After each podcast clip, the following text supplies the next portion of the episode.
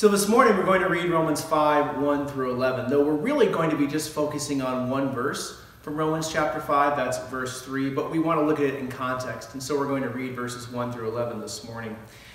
And as you find Romans 5 1 through 11, I want you to know that we're here because Jesus has something really important to say to us about the role of suffering in the Christian's life.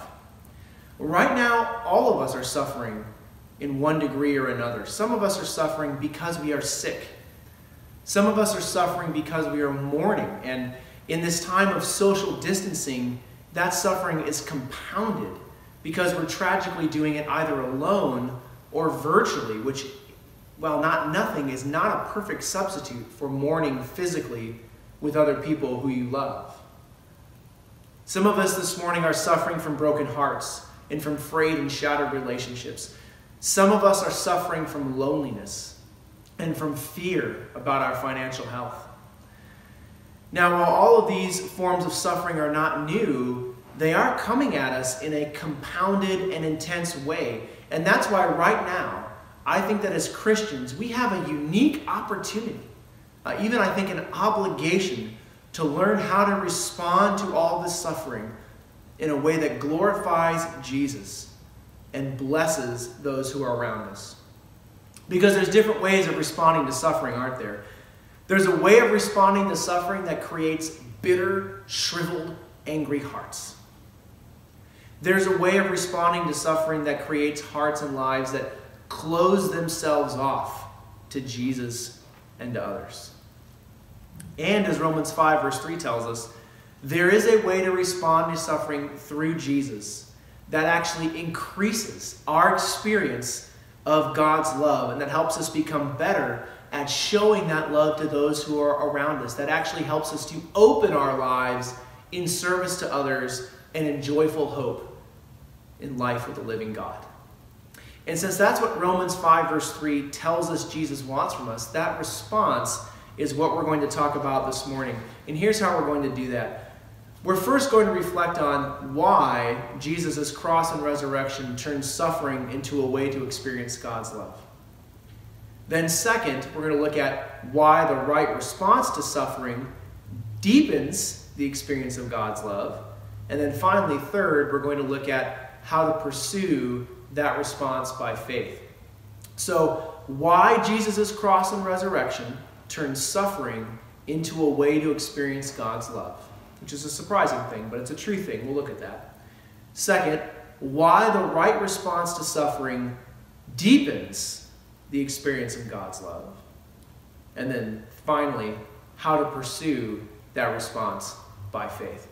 Uh, so let's read Romans 5 1 through 11, and then we'll do our best to reflect on these verses so that we can understand how through Jesus, our God uses suffering as a way to make his love more real in our lives, and then also more real in the lives of those who are around us. It's Romans 5, starting in the first verse. Let's hear God's word. Therefore, since we have been justified by faith, we have peace with God through our Lord Jesus Christ. Through him we have also obtained access by faith into this grace in which we stand, and we rejoice in hope of the glory of God.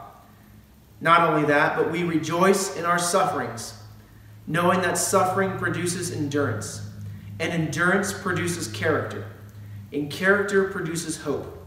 And hope does not put us to shame, because God's love has been poured into our hearts through the Holy Spirit who has been given to us. For while we were still weak, at the right time, Christ died for the ungodly. For one will scarcely die for a righteous person though perhaps for a good person one would dare even to die. But God shows his love for us in that while we were still sinners, Christ died for us. Since therefore we have been justified by his blood, much more shall we be saved by him from the wrath of God. For if while we were enemies we were reconciled to God by the death of his Son, much more, now that we are reconciled, shall we be saved by his life. More than that, we also rejoice in God through our Lord Jesus Christ, through whom we have now received reconciliation. Amen. Let us pray together. Our triune God, we desire this morning to learn how suffering well in Jesus produces hope in our lives. And we pray, therefore, Father, that you would enable us to have ears to hear, minds to understand, and hearts to believe your word. That the words of my mouth as your preacher and the meditation of our hearts will be pleasing in your sight, to the end that our lives will be transformed during this season more and more into the image of Jesus. And we ask this all in his name. Amen. Excuse me. Uh, so, as we start thinking about how uh, Jesus' cross and resurrection is the thing that God is the thing that God uses to turn our suffering into a main way to experience His love, I want you to notice a couple things from our context this morning. First, notice that everything Paul says is connected directly to his point in verse 1. Therefore, since we have been justified by faith, we have peace with God through our Lord Jesus Christ. Now, that verse is summarizing what Paul has been saying in chapters 1 through 3, which is this We are all sinners. No matter how great our lives are, we have all fallen short of God's glory, which pursues justice and kindness and human flourishing in peace and in love. So, therefore, we all deserve judgment and justice because we have all broken love and peace and human flourishing. We have not always been kind, nor have we always been just. We deserve judgment. But as we reflected on all last week during Holy Week, our God of love is rich in mercy and he wants to live with us. And so he sends the second person of the Trinity, Jesus, to take on true human flesh so that he can suffer justice for our sins for us on the cross. And then after his death and burial, rise again on the third day for our eternal life, that is, our eternal relationship in peace with him. So through faith in Jesus' cross and through faith in his resurrection, we are saved from our sins and brought into a relationship with God that results in peace today. As Paul says in verse 1, we have peace with God. Not we will have peace or we had peace but we lost it. Right now, through faith in Jesus, Christians have peace with God. Now, central to the point that Paul has been making, and that Paul is going to go on to make, and that we are focusing on this morning, is this the love of God that has chased us down and that has brought us near has done so through the suffering and the crucifixion of Jesus. In Paul's argument here and in the Bible, you cannot separate God's love for us from his entering into suffering for us in Jesus. God's love comes to us in our suffering through his own suffering for us on the cross. The cross of Jesus is central and definitional to the love of God. And of course, so is the resurrection. Because as we thought about last Sunday, Jesus' resurrection from the dead is what blesses us with these eternal relationships that we have together with God as His people. So, if God's love comes to us through His suffering on the cross, and if it remains with us because of the eternal life which He now gives us through His Holy Spirit and forever because of His own resurrection, from the dead, then the cross and the resurrection of Jesus are central to what it means when we hear John tell us, for instance, in 1 John, that God is love. And to what Jesus means when he says that God so loved the world that he sent his only Son. And to what we hear Paul say in verse 5 of our chapter this morning, that God's love has been poured into our hearts through the Holy Spirit who has been given to us. Because, as he says in verse 6, God's love is shown through Christ dying for the ungodly. That's the first context point. God's love is defined by and comes through suffering and crucifixion so that it can be ours forever through his resurrection. Here's the second context point. Notice that the cross and the resurrection and the peace we have with Jesus gives Christians three things to rejoice in in this chapter. Did you notice that? Uh, in verse 2, we're told that because we have been justified by faith, we Christians rejoice in hope of the glory of God. And then, of course, verse 3, which we'll reflect on more closely in a second, we're told that we rejoice in our sufferings. And then down in verse 11, we're told, more than that, we rejoice in God through our Lord Jesus Christ, through whom we have received reconciliation. So, briefly, uh, when Paul says that we rejoice in hope of the glory of God, it's important that you understand that for Paul, hope doesn't mean something that you wish would happen. Now, that's how we use the word hope, right? I hope it doesn't rain. I hope we can still have the church campground, right? Hope expresses desires that we want to be fulfilled, but are not sure will be fulfilled. But that isn't what Paul means by hope. When Paul uses the word hope, he means the promises of God that we are waiting for him to reveal to us.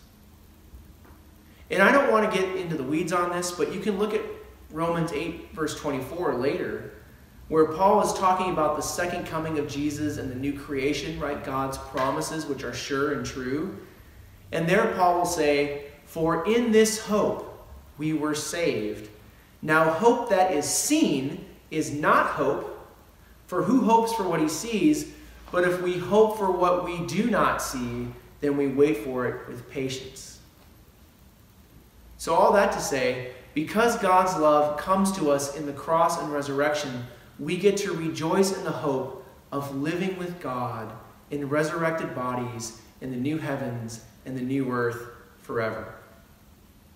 Meaning that while we live here, we live lives shaped by trust in God's sure but not yet revealed promise that Jesus is returning and that things like COVID 19 and death and suffering will be banished forever.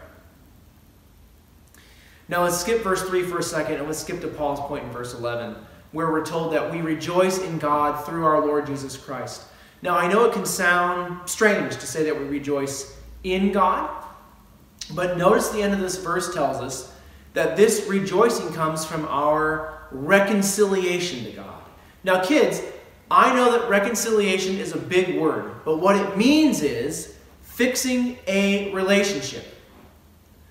Now, adults, parents, right? we can have a really academic approach to big theological words like reconciliation. We can think in terms of penalties and payments and debt forgiveness, and that can actually be very helpful when thinking about the word justification, but not so much the word reconciliation. We need to think in terms of emotions and life because reconciliation means a broken relationship that has been restored. So, what Paul is saying is this if I can re- reword the verse a little bit, we rejoice in our current peaceful relationship with God, which we have through our Lord Jesus Christ, through whom we have now received reconciliation. So, the three things we're told we get to rejoice in through the love of God that comes to us through the cross of Jesus and that is eternally given to us through the resurrection of Jesus is our hope that someday soon, we pray, that relationship will take place in perfect perfection in resurrected bodies. And that right now, we have a fixed, restored relationship with God through the love that comes to us through Jesus. And then also, Paul's startling statement in verse 3 that we rejoice in our sufferings because of the way that God uses suffering in our lives. Now, obviously, we're moving to verse 3, but let me just say this in transition. It shouldn't surprise us that between our present relationship with the triune God and our future hope stands suffering. Uh, because isn't that how Jesus' life among us was lived? Right? He had a real and present relationship with the Father that led to glory, but it did so through the suffering of the cross. And if we are going to look like Jesus, our life is going to have the same kind of shape. Okay, so then why are we to rejoice in our sufferings? And here we're, we're moving to our second point, which is why the right response to suffering deepens the experience of God's love for us and then also for those around us. And the answer to that question is because of what suffering ultimately produces in us. As Paul says, it ultimately produces hope. So the first thing Paul says is we know that suffering produces endurance. Now, the word for suffering there is a pretty general word for pain. It's used in the Bible and in literature contemporary with the Bible to describe everything from deeply uncomfortable emotions and thoughts, all the way to describing famine and war and, and even the final judgment of God. And I think that's important for us to know because every day we experience various forms of suffering. Sometimes that suffering can be in the form of very uncomfortable emotions or disturbing thoughts. Sometimes our suffering can be extreme and raw, like when we're, we're grieving the death of a relationship or the death of a loved one. Sometimes our suffering is physical, uh, whether that's physical suffering, like so many forms of depression, uh, to suffering from cuts or broken bones or diseases like cancer or, of course, COVID 19. Sometimes our suffering comes and goes with the night. Sometimes it lingers on for far too long. But no matter what kind or duration, Paul says that for the Christian, through Jesus' cross and resurrection, which has poured the love of God into our hearts, it produces endurance. And by endurance here, Paul doesn't mean an increased ability to lift heavy weights or to run faster. He means the ability to walk in godliness more consistently.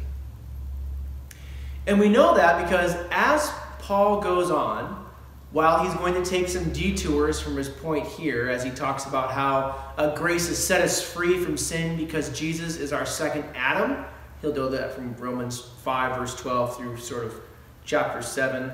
And how nothing in all of creation can separate us from God's love. It's chapter 8. And how election matters in chapter 9 through 11. But then he'll return to this point and he'll pick it up in chapter 12 with a call for us to offer our lives to God as living sacrifices.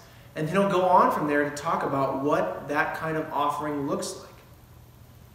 It looks like learning to love genuinely, learning to cling to what is good while rejecting what is evil, how to be patient in trial, how to rejoice in hope, how to be generous and humble and to trust the Lord.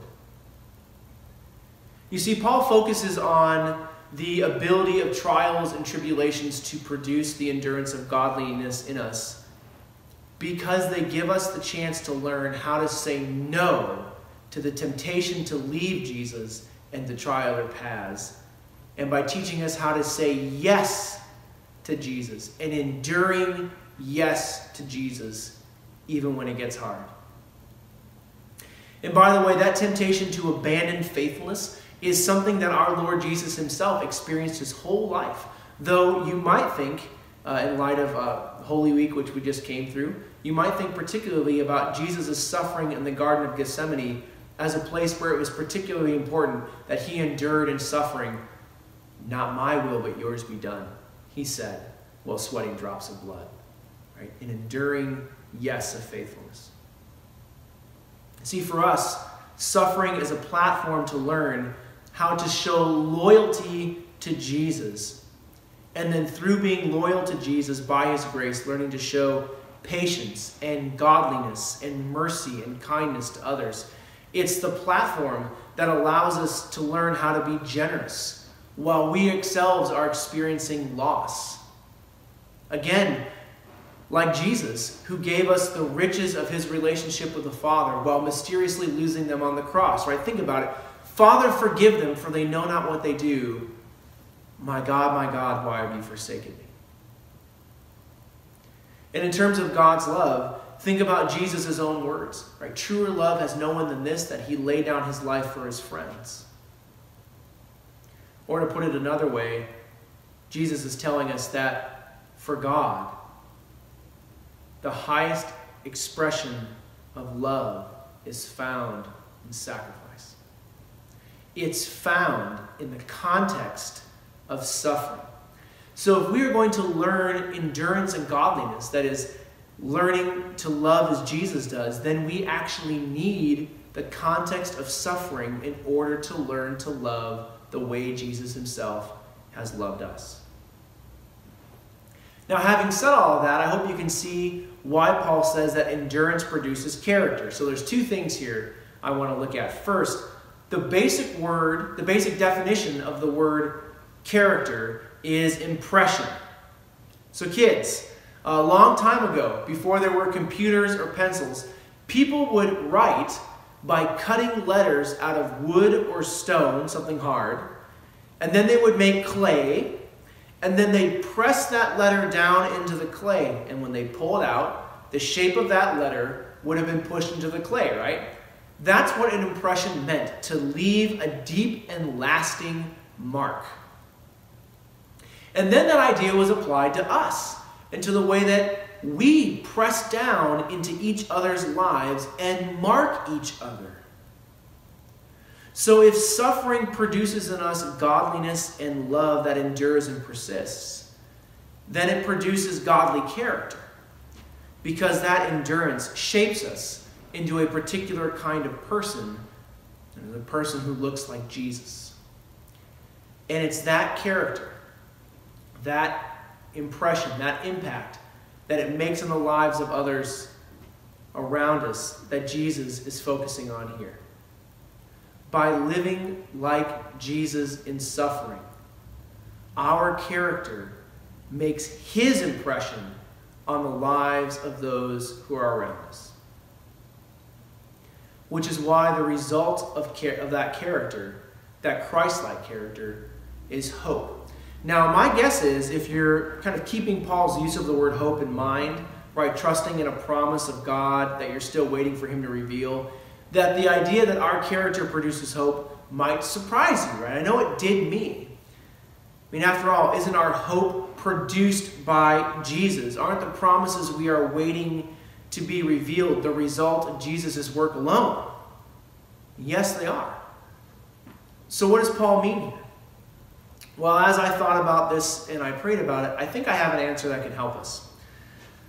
Paul chooses the word hope to describe how we are living now while we wait for Jesus to reveal his final promises at his return and put everything right. In contrast, Paul doesn't use the word wait very often, and he never uses phrases like hang on or, you know, bide your time. And here's why I think. Uh, when we think about hope and when the ancients thought about hope, there is an element of happiness, of joy. And when we describe people who have a kind of joy or happiness about them, we describe them as hopeful. And I think that's important here. I think that Paul wants that kind of joyful, happy aspect included in our hearts and minds as we wait for Jesus. So that hope does not mean bare knuckled hanging on, it doesn't mean apathetic waiting. It means having a joyful, happy perspective and approach to waiting for Jesus. It's a longing that has something good attached to it. And the way that godly character relates to producing a joyful longing is this. Uh, the more we live faithfully with Jesus, the more we know him. Right? As James says, as we draw near to God, he draws near to us. The more we experience the effects of his presence and his power in of his word in our lives, the more we grow in the assurance that we are his and he is ours and he is with us and the more we can enter into the confidence that Paul confessed in Romans 8 that nothing in all of creation can separate us from the love of God that is found in Christ Jesus. Right? That produces joyful waiting because you are closer to Jesus and you trust Him more and more to bring about His promises into reality. Character, which is the shape of Jesus we receive as we endure over time produces joyful hope in us as we long for the promise of Jesus' return while we are living with Him in the present. And then because that is connected to a relationship with the God who is love and mercy and kind, kindness, that hope then is infectious and it's spreading. How come you serve without looking for thanks? How can you be generous when you've been laid off? Uh, how can you forgive them after what they did to you? How can you face the guilt that comes when you have to say sorry? And how do you say sorry so often? How can you mourn without being overwhelmed by sorrow? Those are the kinds of questions that get asked to people who are hopeful. And the answer is I hope we share with them, well, I've learned to hope in the glory of God. How have you learned that?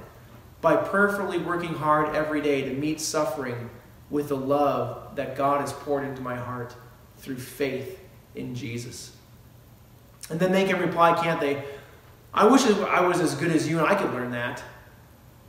And then we should say, Romans chapter 3, all have sinned and fallen short of the glory of God. I am not better than you. I've just been given a gift. And you can have that gift too if you join me in trusting Jesus. Right? Hope is infectious. And godly character produces hope. But that doesn't just happen, does it? Um, so we've talked about why. Now I want to talk about our final point, which is how we pursue this kind of growth by faith. So the way that Paul talks here kind of makes it sound like this is the inevitable outcome of suffering in the Christian's life. But that's only if we read it outside of the, the rest of what Jesus says in Romans and the rest of what Jesus says in the Bible. Right? This progression only happens as we follow Jesus by faith. But that following isn't automatic, is it? As Paul will talk about in Romans 7, the Christian's heart on this side of glory is always divided between godliness and sin.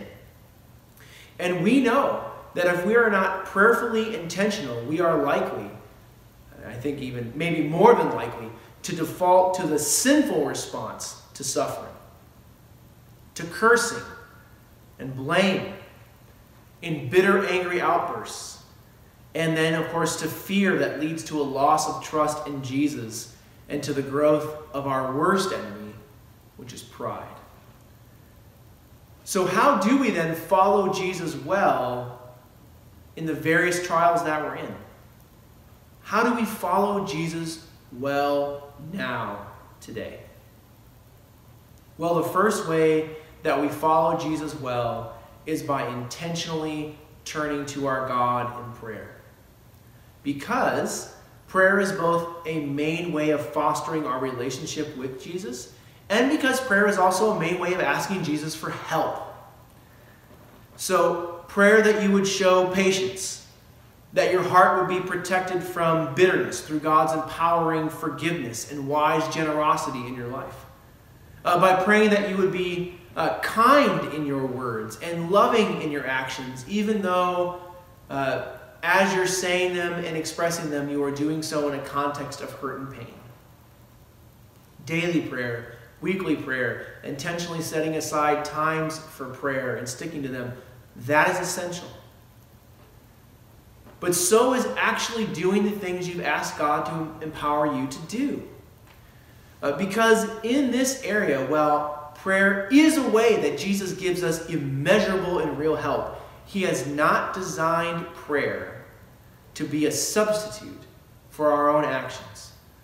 And the reason is clear if you think about endurance. You don't get stronger by watching other people work out. You don't grow in patience without actually practicing patience. Right? Jesus implants patience in you by the Holy Spirit but you don't get better at using it until you actually try to use it. And the same is true of generosity, humility, forgiveness, and all the other godly attributes that Jesus gives to his people as his free gift. Right? You cannot grow in godly endurance that yields hope in yourself and others without actually working hard to follow Jesus. Without, for example, biting back bitter words and then swapping them with words of kindness in his name. Without actually acting out forgiveness rather than just saying, it's okay, you're forgiven, whatever. And without actually working to own your bad behavior and to replace it with righteous behavior when you've sinned, right? Repentance. You cannot grow in godly endurance that yields hope without actually being generous to others with your time and your finances and your skills. Because godliness, that is God's love, looks like those things and more expressed through the cross of Christ. That is how God's love grows in expression in our lives in suffering and trial. It looks like acting out love. Which brings me then to the third, and at least for this morning, final way that we pursue this growth of godliness in our lives, and that is repentance. So you are not Jesus, who is godliness incarnate, right? Who is God's love made flesh. you will fail. So, what you need to do when that happens is repent. Uh, you need to go to the person you failed and to Jesus and confess your sin to both of them. And you need to ask for forgiveness, and then you need to work and ask for help in working to do the righteous thing the next time. And I know that all of that sounds hard, and it is hard. But that difficulty is also part of our suffering that produces godliness. It's part of the way that we learn to die to ourselves and live to Jesus. It's part of how our pride decreases and how our trust for Jesus and his presence in our life increases. Prayer, intentional action, and repentance are the three things that produce godly endurance in character and infectious hope. And so, all of this is why I said at the very beginning that this moment in time is very important for us. We are all suffering, and we are all suffering together, and not just here in our Grace Church community, but in our country and even around the world. And now, in this context, we who have met the love of God through his sufferings and who grow in the love of God in our own sufferings through Jesus' suffering can express the love of God to those around us who are suffering in the shared time of trial. What an opportunity for the world and for us to bring Jesus. So, my friends, as we learn this, as we do this, we are doing something eternally important we are receiving the impression of Jesus into our lives through faith in Him. And by His grace, then, we are pressing that image that He is giving to us into the lives of others, which brings the hope of Jesus' promises more and more into focus in our own lives and into the lives of those around us. And so, what we need to do this morning, beloved, is learn to suffer well.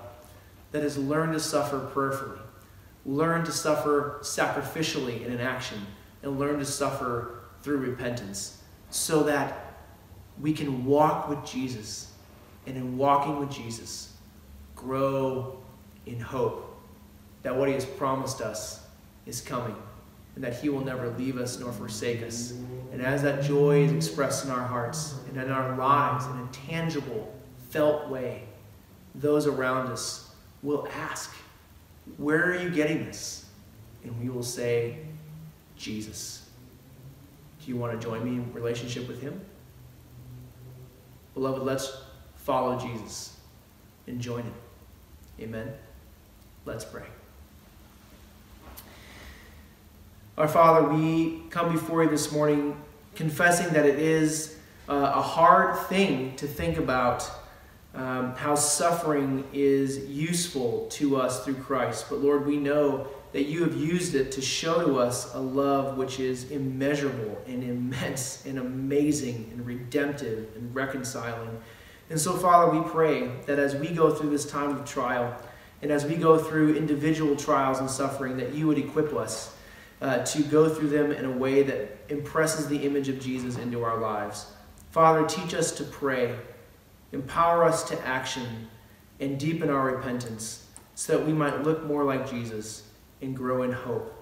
And Lord, as we do that, please use our lives and our actions and our service to bring others to faith in Christ. In whose name we pray. Amen.